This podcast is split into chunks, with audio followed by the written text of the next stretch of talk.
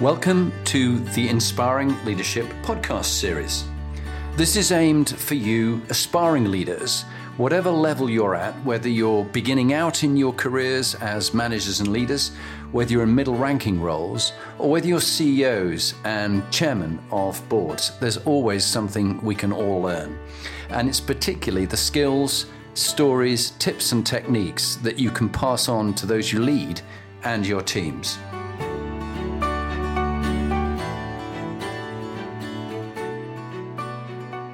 Hello, my name is Chris Pyle, and I'm head of Lancaster Royal Grammar School. And it's a privilege to welcome you to the Inspiring Leadership series. And I'm going to hand over now to our host, Jonathan Bowman Perks. Thank you very much indeed, Chris. It's a real pleasure to have you on the series. And with all the other guests, you were referred and recommended by uh, another guest who'd been on the series already, Brian Ashton, the England rugby coach. Uh, and he, as you remember, along with Kevin Roberts, um, from Saatchi & Saatchi, the global CEO, are both part of your school's Black Sheep Society of people who'd been expelled from the school but had gone on to become very successful in life. But uh, it was so nice of Brian to recommend you as an inspiring leader. So lovely having you on the series. Let's thank you. Tell us, a, tell us, it's just, just great. So tell us a bit about uh, currently what you're doing and what the school is about, um, and then we'll go back to your childhood. Super. Thank you very much indeed. Right. So I'm head of Lancaster Royal Grammar School.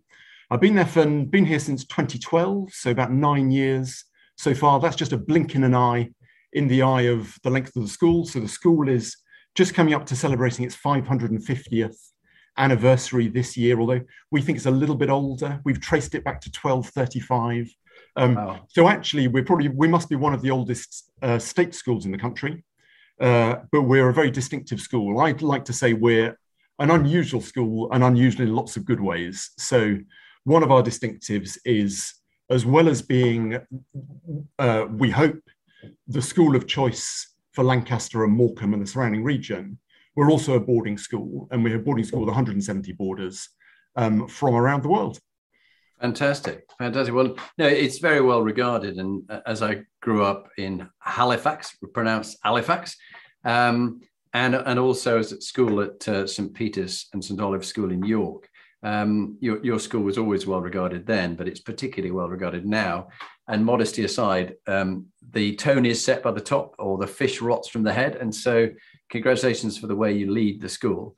And I know from others who've been in education, either as bursars or as uh, teachers, that it's very hard herding teachers because they're like cats; they all go up in different directions. They are all very independent and clever people who don't want to necessarily be guided and cajoled in one particular direction. So it's it's a it's a tough leadership gig. Um, and of course, then you've got you add to it the equation. You've got pupils who are at that formative stage of trying to exert their own authority or find out who they are, and you've got you've got a few few challenges. Take us back, if you would, Chris, to uh, your upbringing and uh, maybe who influenced you at schools and uh, as you grow up to be the leader you are today as the headmaster?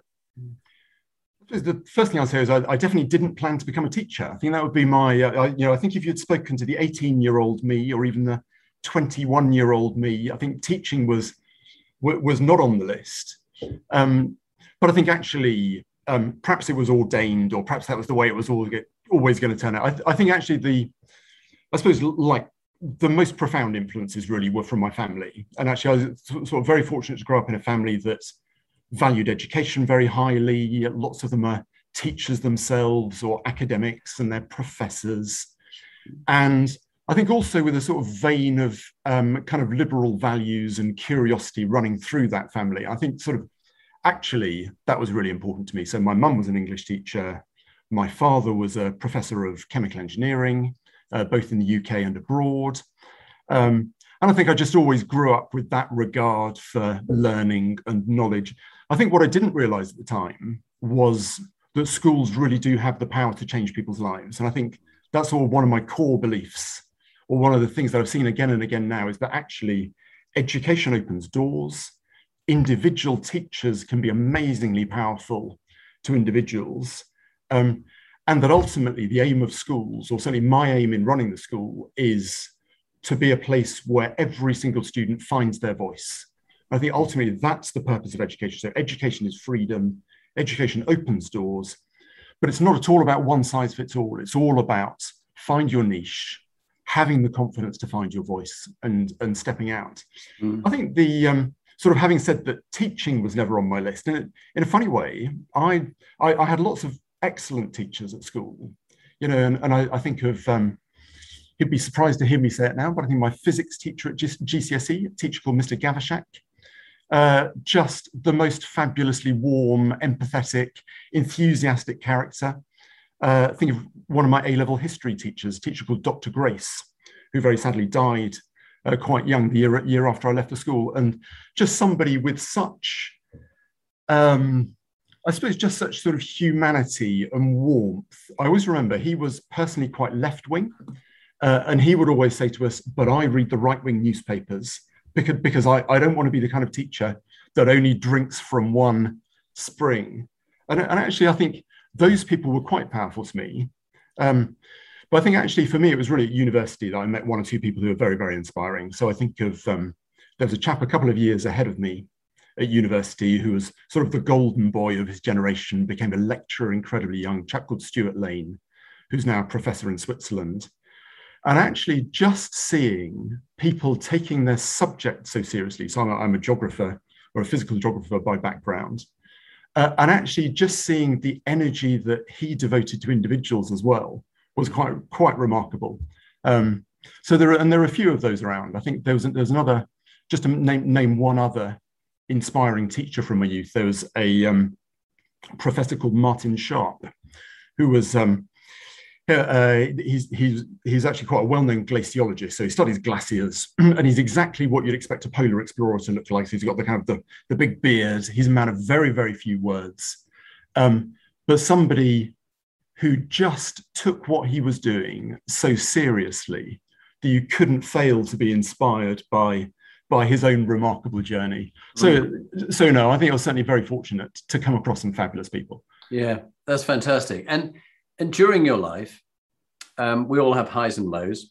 We learn a lot, probably more from our mistakes than from our successes. But what first would be something that you were happiest about, uh, that maybe even proud about, if we don't think proud too bad a word, um, and what you learned from that, and then something which was a dark moment in your life or your work, but yet you still learned something from that. What would you say, Chris, on those two? Ooh, I think professionally, I think the the sort of the achievement I'm proudest of here actually has been about sixth form girls. So the school had been uh, essentially a boys' school for half a millennium. We made the decision to sort of with the governing body to welcome sixth form girls three or four years ago, and I think actually that was the most brilliant journey actually of firstly working with the team of people to plan it and to move it from uh, an idea which seemed completely unrealistic in the in the context of the culture of the school through to something that was actually almost universally, I think, within the school, just about universally welcomed. And I think so if you talk to people now, they would say actually has only had positive benefits. I just remember, sort of for me, that was really about that was partly about the power of um, a clear vision. You know, I just had this a very clear mental image, sort of funnily enough, of what the sixth form girls would look like and what they would bring to the school. And then it was really about the power of teamwork. You know, it was one of those things that actually on your own you couldn't possibly have done. But to have an idea and to see other people coming on board with it, and then other people picking it up and running with it. And so we've just had our, this year, we've just admitted our 100th girl to the sixth form, which has been a fun moment for us. And, uh, and actually also had our first sixth form girls who have left the school coming back to alumni reunion events. There's something really powerful in that. And actually to think, actually, you, you can realize a dream and a vision mm. um, on, on that scale. I, I think school, in terms of challenges, school has had plenty of challenges over the um, over the over the time. And I think, you know, actually, an, an institution that has 1,200 teenagers will always have its moments and its ups and downs.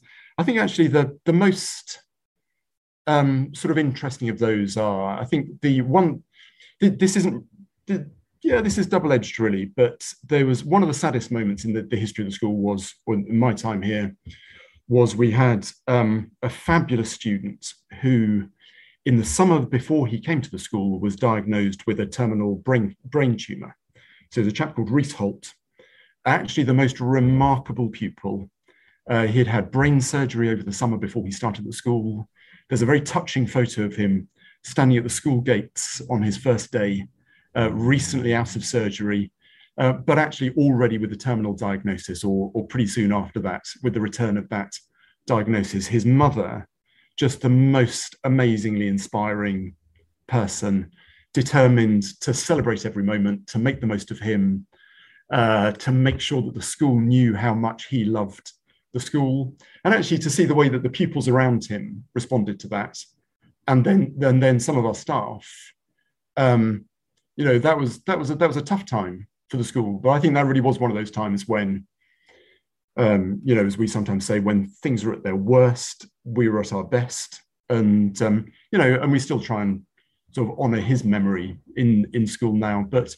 But I think that is partly in the nature of schools you know, that actually a school, as I say, of, of over a thousand pupils with a couple of hundred staff, there will be plenty of people going through challenges. And I think mm. the sort of, in a way, the, the challenge of my job or the privilege of my job is to be, uh, is partly about being the pe- person that all the best things in the school will come to me and many of the most difficult will come. And, and, it, and I think for me, it's about sort of honoring the privilege of that. And, um, mm. and, and I, and I sense it in you as you were talking about that, I felt that, that you felt that. And I think that's something which is very important the humanity. We talked about humility and humor, but the humanity of an inspiring leader like you, you've got to feel these things. And if you don't, you're in the wrong job.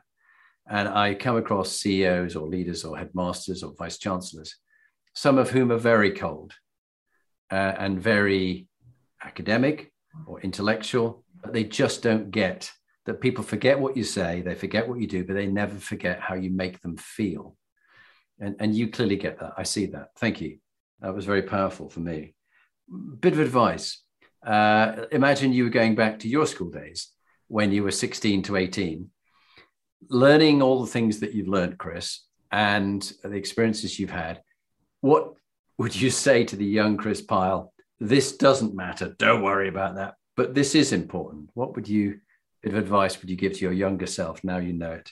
I think as I look back, I think I I didn't realize what a wide and varied place the world is, and that people really do come in all shapes and sizes for a reason. And um, so I, I, think I look back at somebody who was in some ways quite driven and quite ambitious, uh, had quite strong views about what I wanted to do in the world, and and I think I just hadn't realised at that point. You know, I think it's something that te- that's something that teaching teaches you because you do meet a huge number of people that actually um, on your own you can't do a great deal, but actually other people are there um, with just the widest variety of perspectives and experiences and skills. So I think if I go back to that 18 year 18 year old, I think I think he'd be very offended for me to, to hear me say that I thought perhaps he was a little bit more narrow-minded than than he thought he was. You know, mm. I thought I knew what, how the world worked. Um, I hadn't realised just what a fabulously kind of variegated place the world is, and yeah. and and actually, it's quite it's right that people have different personalities and backgrounds and experiences, and and I'm yeah, and and and, and to to appreciate teamwork in that way. Yeah, uh, it reminds me of the New York motto uh, of, of, some of the old wise old boys who say, "Too soon old, too late smart," and uh, you know that uh, we we we need to learn some lessons quite early on. And I, I, I relate to what you say that either I thought I knew it or I was insecure. It was either a mix of one or the other. You mm-hmm. you, you, thought this is the way to be. There is one way, uh, and to see that difference, that diversity, equality, and inclusion that we all take as crucial now. It wasn't then. It was like, why aren't they like my tribe? They're different from my tribe. We'll talk about that later on. Let's go round the inspiring leadership compass of uh, that we've we've used from our research, Lee and I, um, about what makes high performing leaders and teams. Um, and the first one is rightly so the, the sort of true north, the moral quotient, the MQ, about your values, your beliefs, your principles that you live by. What would be your perhaps top three foundational values that you found you were brought up on, but they've served you well as headmaster? I think sort of first in there is about relationships, and I think is about uh, sort of for me positive relationships are of huge, huge importance.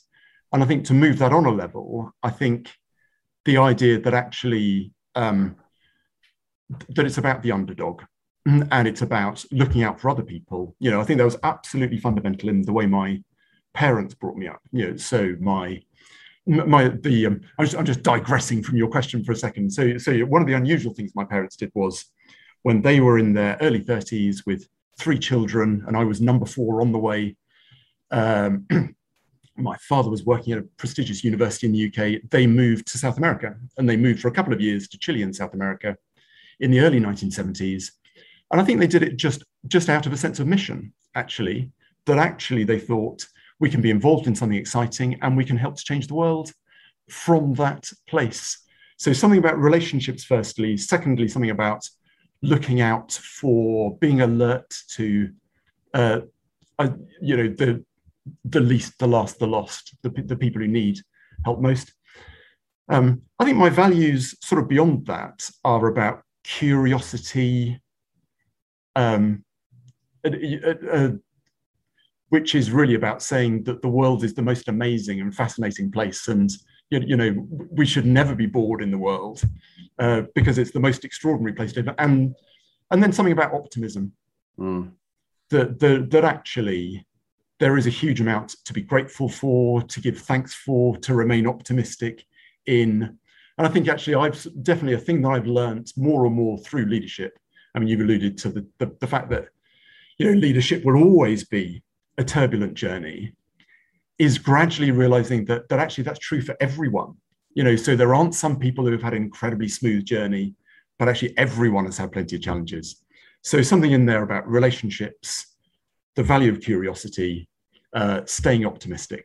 Yeah, the great foundational values, which I'm sure stand you in good stead. And I was having a fascinating conversation with one of the guests the other day on the series, and they were saying, look, there's, you know, there's there's hundreds of thousands of books on leadership. No one's yet found the solution. Is the one right way? I, don't claim that the model that we have is the right way. It's just a, a useful framework to have some conversations and to find out what helps people be successful and happy because people can be successful but deeply mm-hmm. unhappy or they can be happy but not successful um, but actually i think happiness is the most important thing mm-hmm. that elusive bit of happiness but also what works for one person might work for you but it might not work for everybody else so i think we do need to be massively flexible and always willing to learn and understand new models and new ways of of leading people, particularly with the new generations that you're getting, mm-hmm.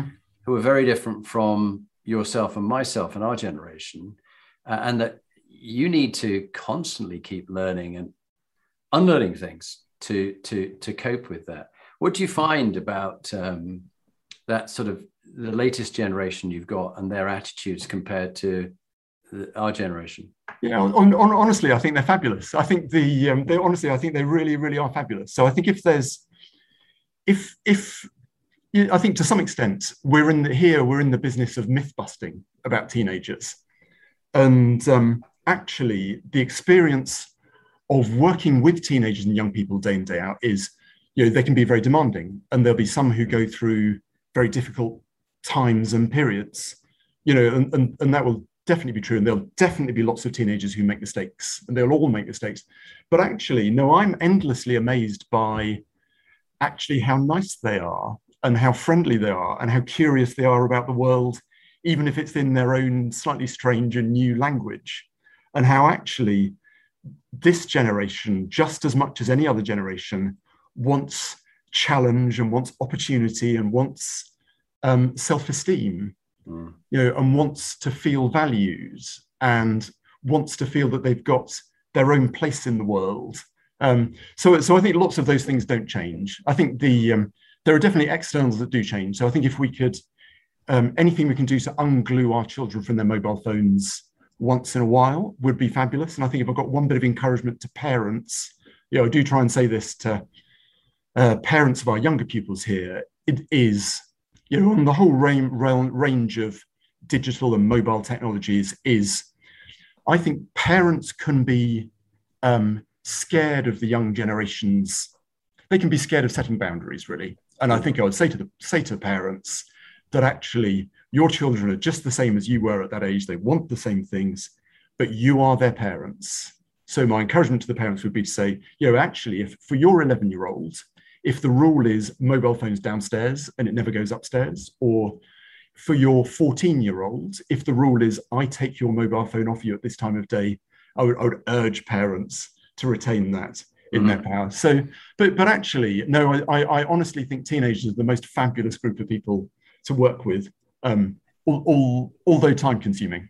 Yeah, and it is a very good point, not just for teenagers, but for us, this um, digital detox mm. and, and and the the sort of certainly the hour before bed when they really for, for sleep and they need sleep more than anybody um, that you need. I, I even have these wonderful. Let me bring them on these wonderful blue light filtering glasses. These are my these are my Bono glasses. Oh, these are these are absolutely fabulous. Uh, they're, they're, fabulous. So so I, I I tend to slip those on um, about an hour before bed, just to if I am with any digital technology or watching TV, then then you get that filter so that the melatonin um, does build up as it should do, rather than thinking that you're still in the middle of the day. Um, there's an excellent book I, I commend on this called The Circadian Code, which is about our body clocks. And it talks very much about children and teenagers and the clocks and how they work, and that we need to give them the consistency and the uh, that ability to have sufficient sleep.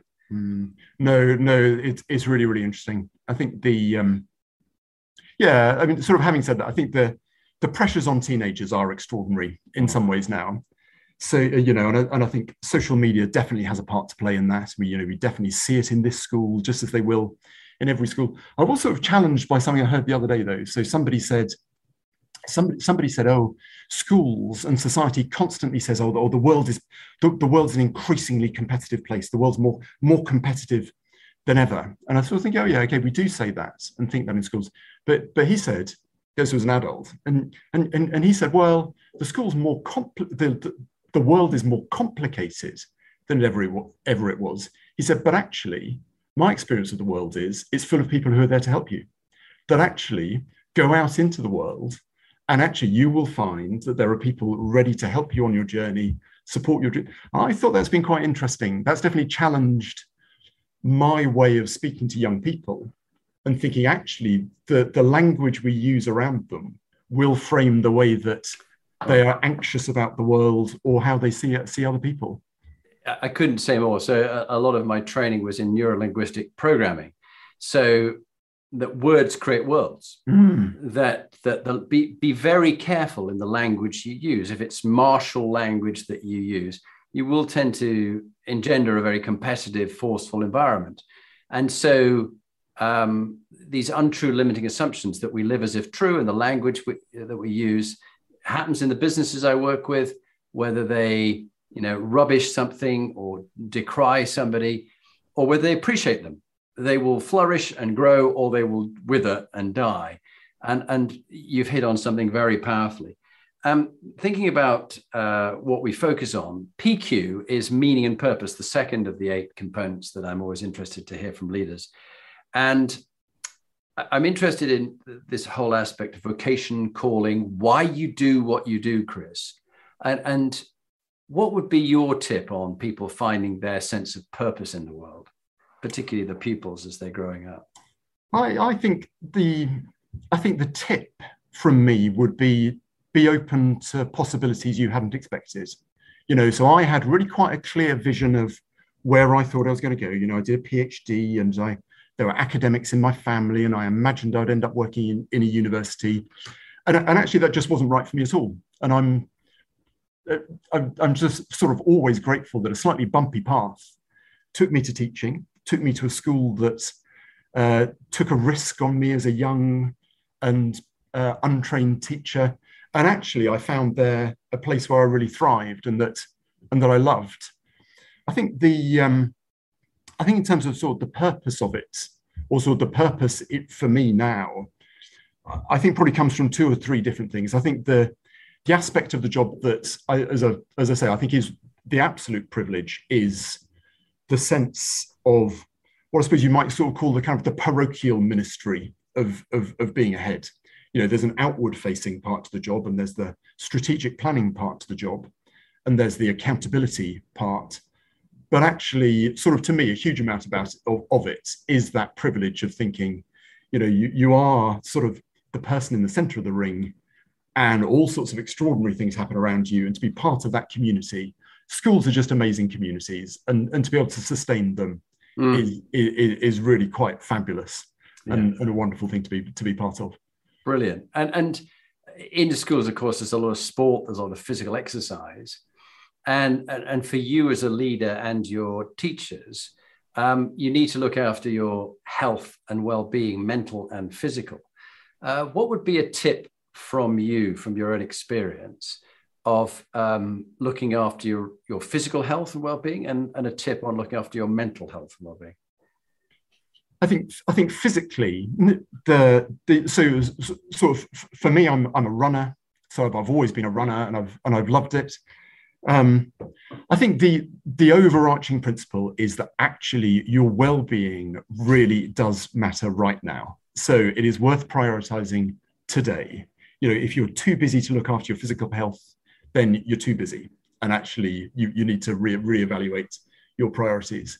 I think in terms of sort of the well-being messages that we would very often give in school, I, I sort of tend to say that you know, on the one hand, it's about for pupils, it's about friends, family, and school.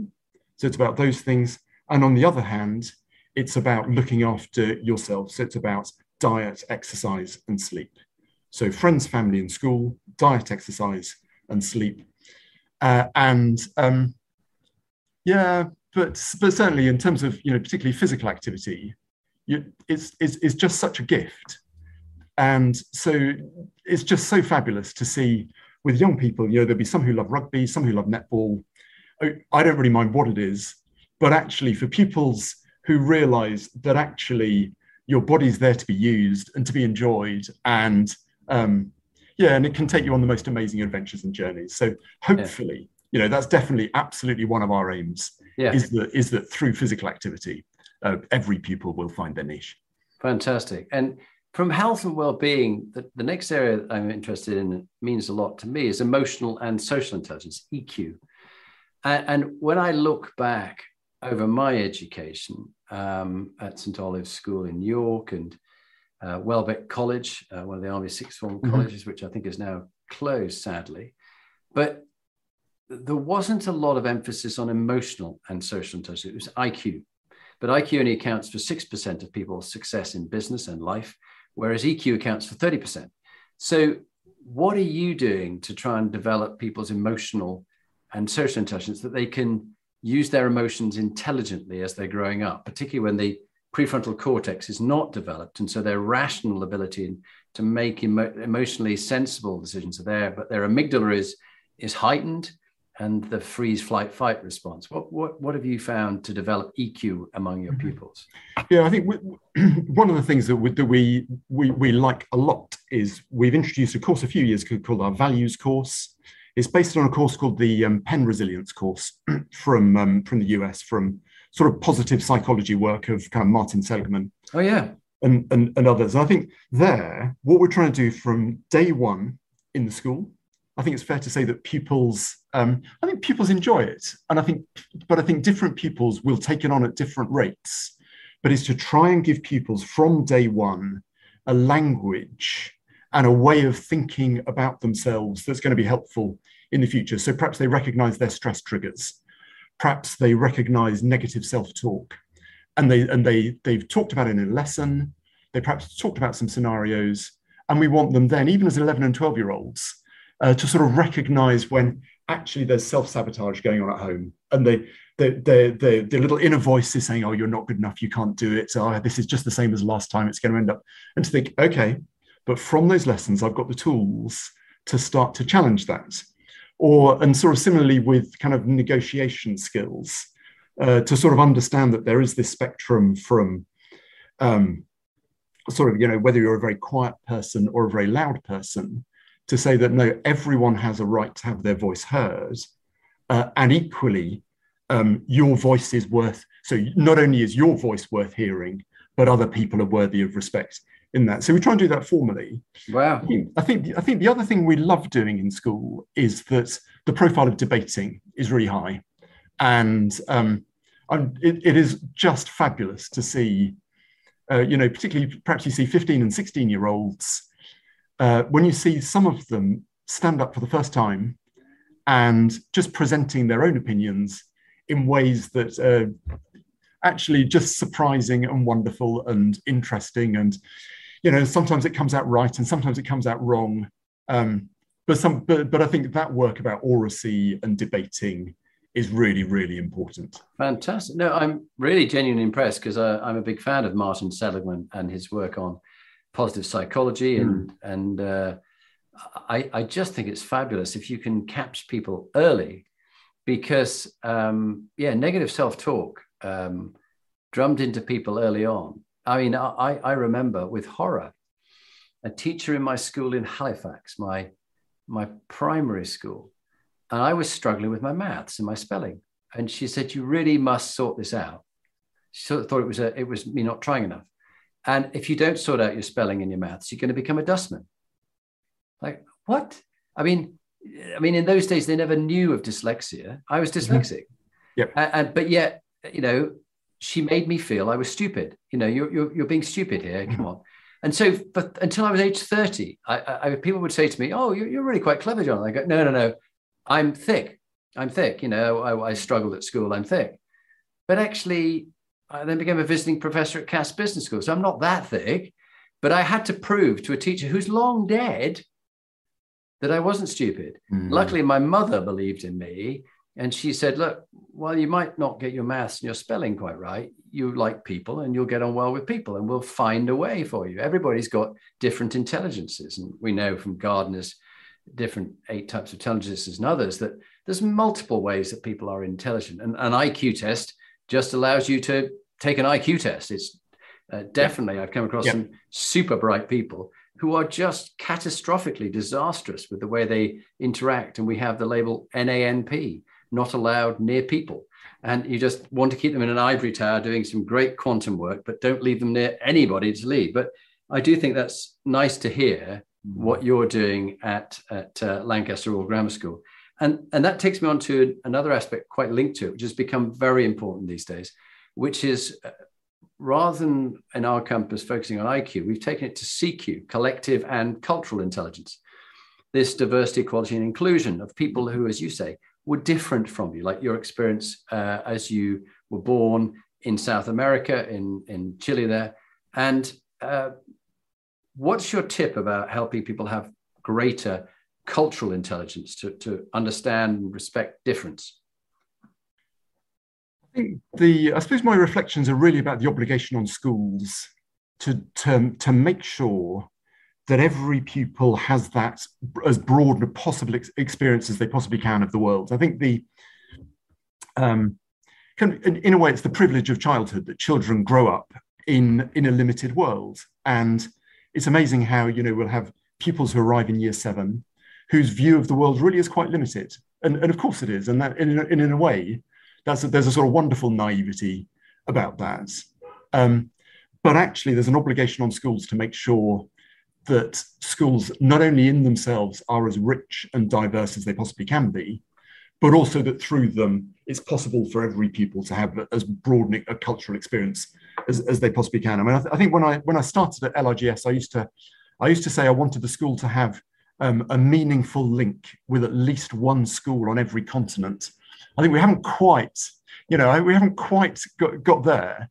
But what we have got is um, actually, particularly through boarding, something really, really powerful in the school. Now, actually, the, the catchment and the community of the school is quite mixed. So we're ethnically quite diverse, we're religiously quite diverse. Got a um, the school's got a Christian foundation, but we've got a very significant proportion of pupils who are Muslim in the school.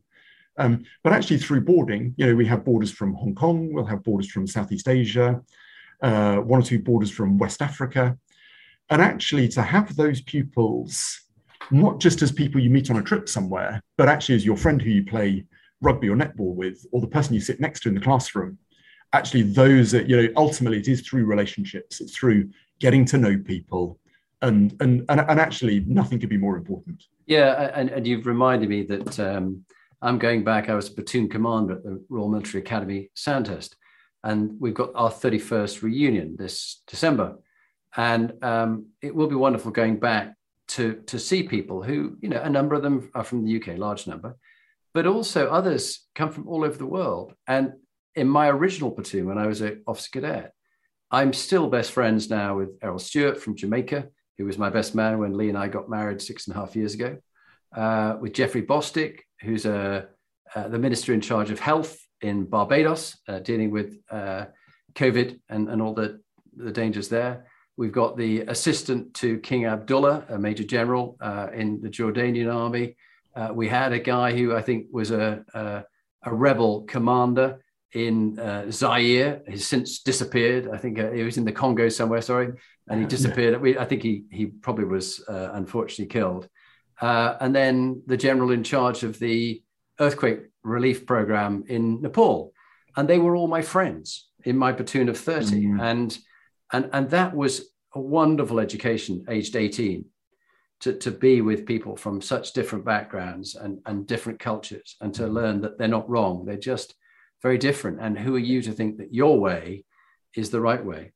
Yeah, uh, yeah. I was, I was just going to say, I think if there's a challenge for schools, I think the, um, the the challenge for our school as well as lots of other schools is that actually the leadership and the governors of the school, uh, the diversity of that group doesn't yet reflect fully the diversity of the pupil body, and actually it should do. You know, so I, I certainly know one or two colleagues of mine in other places. So I think about so a good friend of mine is Irfan Latif, who's head of a boarding school in London, um, working on this really powerfully in a really positive way. Um, because actually, ultimately, we should not just um, you know not just want those values for others, but we should visibly model them ourselves. Yeah. And if there's an ambition over the next few years, we'd love to get to that point. Yeah, and one of the interesting things that uh, I'm a member, a livery member of the Goldsmiths Company, and we're looking at our mentoring program just discussing it today, so that um, the, the court who run the company um, become mentors to new liverymen who've uh, men and women who've come up, and that the liverymen themselves become mentors to the freemen who've joined before. And it's really important. And I also fed in that it's important to have reverse mentoring. So the younger members are advising the court on how their generation see yeah. the organization. Yeah. And I wonder what can be done for reverse mentoring of your teachers and of, of you and your deputy head mm. my pupils so that you learn from them what's what's your approach no yeah it's been interesting i, I think the um, sort of like everyone else somewhat affected by the pandemic but actually what's been great over the last 18 months last two years has been actually setting up a diversity group in, of pupils in school led by pupils uh, I suppose really trying, trying to look at everything in school. So whether it's about our uniform policy, uh, whether it's about the curriculum and the content of the curriculum, uh, whether it's about issues of kind of representation and visibility in schools. You know, it's, it's been great to see that little group just starting to bubble up and grow, and then to have one or two former students. So, you know, we had a couple of uh, former students who came back, and actually one or two of them were quite challenging, and sort of said, actually, this was our this was this was my experience of being a black student at LRGS, and you know, 99% of it was fabulous. But actually, there were one or two things that should not have happened 10 years ago. And actually, how are you making sure that doesn't happen now? And I think you know that challenge is you, there couldn't be a more important challenge than that for us because our obligation is to the individual pupil. You know, because, because actually, you know, there, there are, there are 1,200 of them, but to their parents, the school only has one pupil. So our obligation has got to be to that one pupil. It's very, it's very good. And and I was thinking, uh, here you and I are. We're not wearing ties. We're not wearing a suit. Uh, when I was in my podcast two years ago, I was in a, a suit, jacket, and tie, um, mm. suit, suit and tie. Uh, are the pupils still expected to wear ties, or has that well, gone? No, pu- I I sometimes think schools seem to be. We seem to be left as almost the only institution in the world that still wears ties. I think so. So yeah, so I wear a tie on a daily basis. Um, I see it hanging behind the. Yeah, uh, yeah, yeah that's right. We have the little collection just in just in case it all goes wrong, and um, yeah, whether it will just be one of those little cultural remnants that, that, that schools will just persist for another generation wearing ties and, until finally their parents wonder what ties we're all for, and um, yeah, and then we're perhaps we were. But but no, for, but but for now, for now, ties are quite important. So the um, somebody came to me the other day saying um, very eager that the um, I don't know if you've heard of Warhammer, which is like a little uh, fantasy mm-hmm. role role player game. They've got a very keen Warhammer club that meets after school on a Friday. And he came to me and he said, and he said, look, the rugby club's got a tie, the, the, the music the musicians have got a tie, uh, and he goes, and uh, the good news is, he goes, I've designed a Warhammer tie. And uh, so, so the, the, tie is not dead. yeah, that's great. Yeah, I remember. I remember when I was at uh, St Olave's. I was very proud to be a prefect. I was the library monitor, mm, and, and, I got a special tie. Yeah, no, and, and, and it meant yeah. it meant something to yeah, me. It does. It was, it was like my first experience of leadership. And actually, I remember going into the library and wandering around this small room, half the size of, of my study here, and going, "What should I be doing?" I mean, should I be telling people off for, for sitting in the wrong way, or what do I do? You know, this is this is my job, and I don't know what to do. And no one briefed me. No one told me what was expected of me. Uh, but I felt very excited that I was a monitor, and it was. Yeah, it was you know, that's that's fabulous, and, and you know, and that's what schools should do. So, so, you know, so schools should be like little. I sometimes say to the sixth formers, they should be like little incubators where it's the safest possible place to take on responsibility, or to do a new, you know, to start some initiative. You know, you, you're surrounded by people who will literally give up their time to help you. So, you know, whether it's to just to sort of get things done or whether it's to make things happen, mm-hmm. um, you, you, the, that should be pupils' experience. So I'm, I'm, yeah, no, I'm, yeah, I'm pleased yeah. to hear about your library tie. I, I, I endorse never, your library tie. Never underestimate, never underestimate the uh, the impact these early leadership experiences mm. can have a, a, very positive effect. Or or, or being in the scouts, or I, I loved orienteering and suddenly mm-hmm. found having been useless at sport, according to a teacher, and uh, always the one on the, the line when they were choosing people for their teams. I was the last one to get chosen. Uh, but then I suddenly found I was the Army under 19 orienteering champion. I mean, mm, not, a, not a big pool to be in, but but then it took me on to become uh, the world champion of the double mountain marathon in Cyprus. So, but you know, at school, you would have said, oh, "The guy's a complete loser. Yep. He's not going to do anything." So I think being a late developer is always a fascinating area, and I definitely was one of those. Uh, perhaps I think my uh, my friends and daughters might say that I still got some development to go, but we're, you know, when you what are you going to do when you grow up, Daddy? I'm not sure at the age of sixty. But um, resilience is the next one, um, and certainly as a leader in education, you, you have many steps forward, but a number of steps back, and things that you hoped get shattered and things don't work out as you wanted. What would be your tip on resilience in adverse situations? I think the the overall tip is that actually Rome wasn't built in a day. That you always overestimate what you can do in six months. You always underestimate what you can do in five years. So you know, keep on building keep that long-term perspective in mind. So, so I think trying to battle the against the battle against impatience, sort of thinking actually sometimes the timing isn't in our hand. Um, but along with that, I sort of I, I, sort of always like this phrase that says progress wasn't made by contented people. So I think if if you're rubbing up against frustration and disappointment, well, well actually that that's the way that things get done. That's the way the world the world the world improves. Um, yeah, but the, the you know there, have certainly been plenty of challenges, and you know, and I, I just just remember very clearly the um, you know the, the so the start of the first lockdown, the day that schools closed, um, sort of we were thrust into this completely new world. So borders were uh, getting on flights, uh, and I remember them leaving, and actually neither they nor we knew whether whether or when they would be coming back to school. And at the same time, we're, we're um, emptying the school buildings and like everyone else on earth, you know, going, going online. And I think partly through that is, is about appreciating that actually with great teams, you can do amazing things. Mm. Um, no, no, it was, it was, it was a very difficult time. But I look back and think, well, I, I sometimes say it was a kind of, it was a kind of Rumpelstiltskin operation that we were like, whoever it was, was she the miller's daughter, sort of stuck in there, told she must weave straw into gold overnight. But funnily enough, um, when the chips are down, sometimes you can. So, uh, you know, we were very proud that we got, you know, literally on day one of lockdown, we were teaching live video lessons on Teams, however imperfectly. So I think those are some of the reflections. Sort of number one is be patient. Number two is is is actually there will be a way through it. Probably not on your own, but with others, there will be a way through it. No, great, great advice. And, then the, the, the penultimate one is BQ, uh, brand, reputation, image, and impact. And what would be your tip about creating and managing your own brand and learning from what others perceive of you? Because uh, as a headmaster, you can get a little isolated and up in your ivory tower, um, a bit like a captain on a ship eating on your own.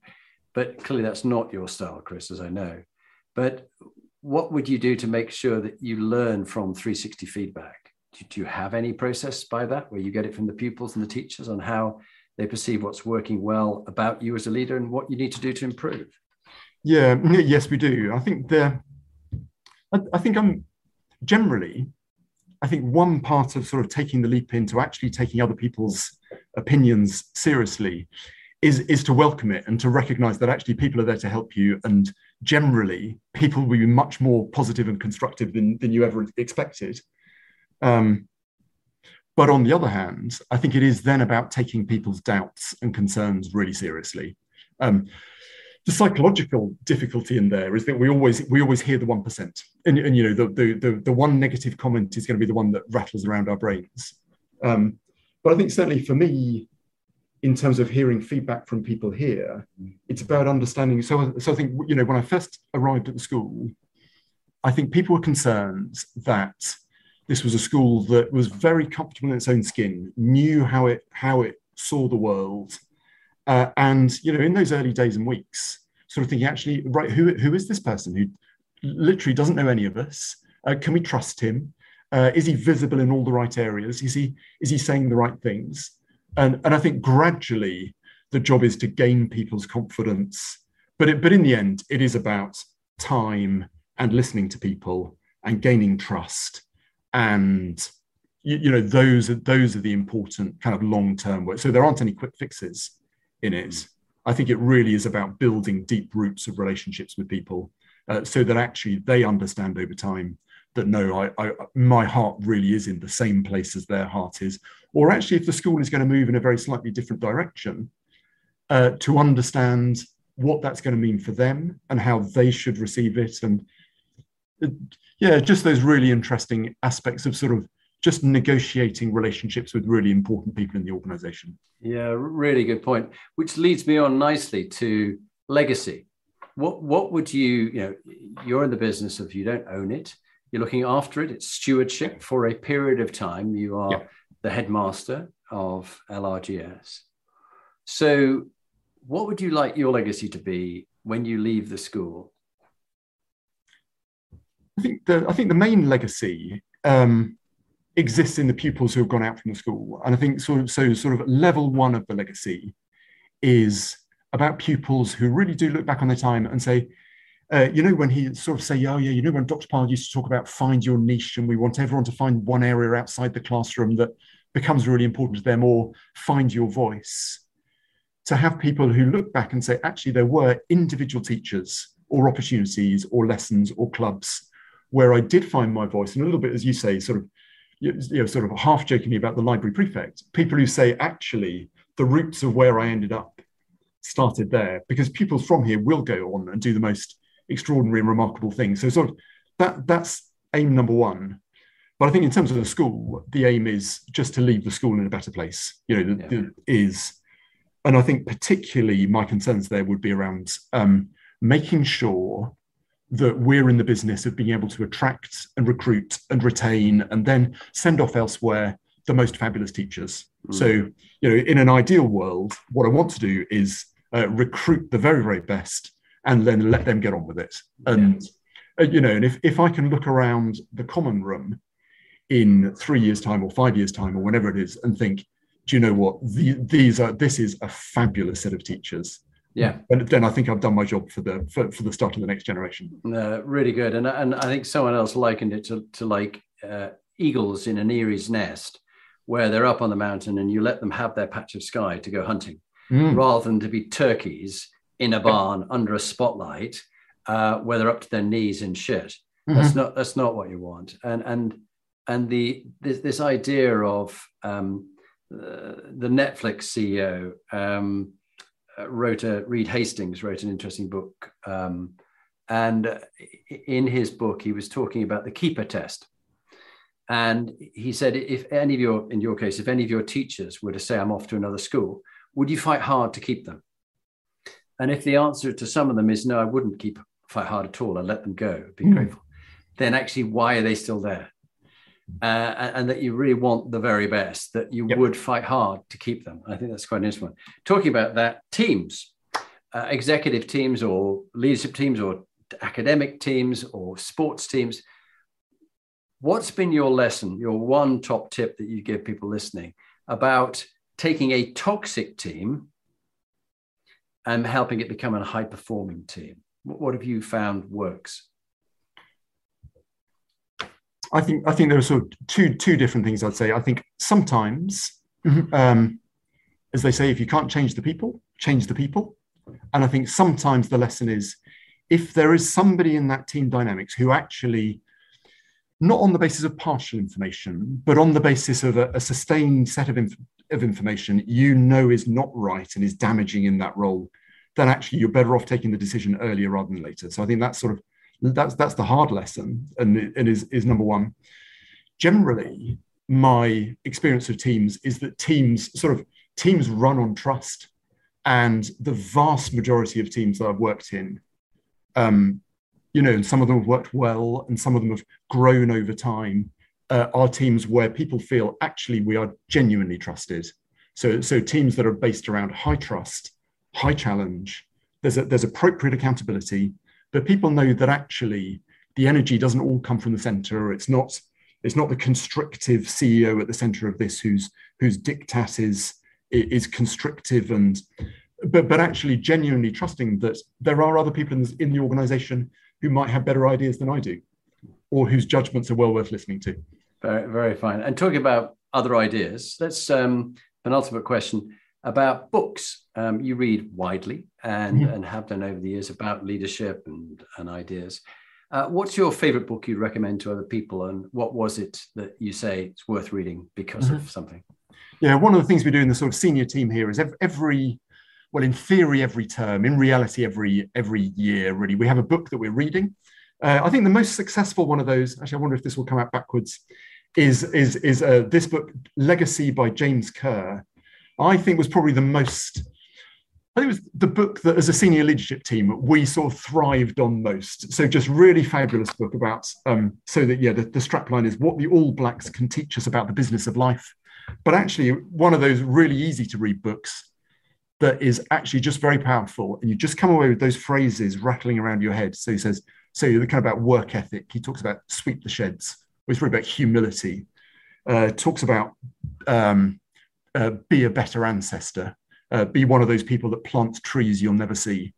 Um, and, and actually, yeah, so so loved that book. And I think if there's one book I would I would wholeheartedly recommend, uh, it is that of um, with with a uh, rather with a rather juicy comment. No, dickheads. yeah, that's right. I, yeah, I was going to leave that to you. For, no, no, that can I can I can say that having had sergeant majors and people who've been very blunt about uh, so, what are you doing? What's your village doing for an idiot now you're here?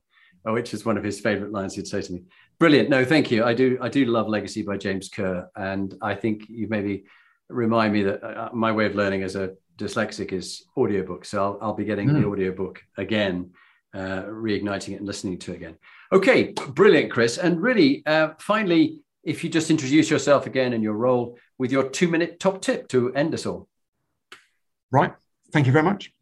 Um, hello, I'm Chris Pyle, head of Lancaster Royal Grammar School, and my two minute leadership top tip is about the power of patience. So it was um, a vicar in Cambridge many years ago who said to me for the first time, he said, We always overestimate what we can do in six months, we always underestimate what we can do in five years. And he said, he said, you see, Rome wasn't built in a day, but on the other hand, the cement mixers were working from dawn till dusk. So that would be my leadership top tip. Be patient, keep working. Thank you very much, Chris. It's been a real honor having you on the Inspiring Leadership series. thank you for your wisdom and your experience and your stories. And I wish you every success at LRGS. Thank you. Jonathan, thank you very much. It's been an absolute privilege. Thank you.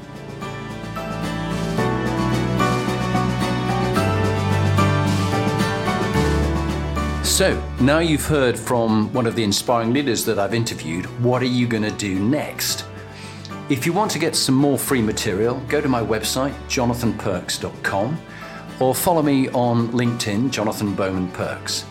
And there you can get access to my books, uh, Inspiring Leadership and Top Tips for Inspiring Leaders. But if you want to actually do something about being a leader and constantly improving your game, raising your performance, get in touch with me about coaching you or one of your team that you want to raise the game for them. It's got to be people who want to be good to great, not people who you're trying to fire. And if you're looking for a motivational speaker, get in touch. Or if you want me to work with your team coach, I would be delighted to help you.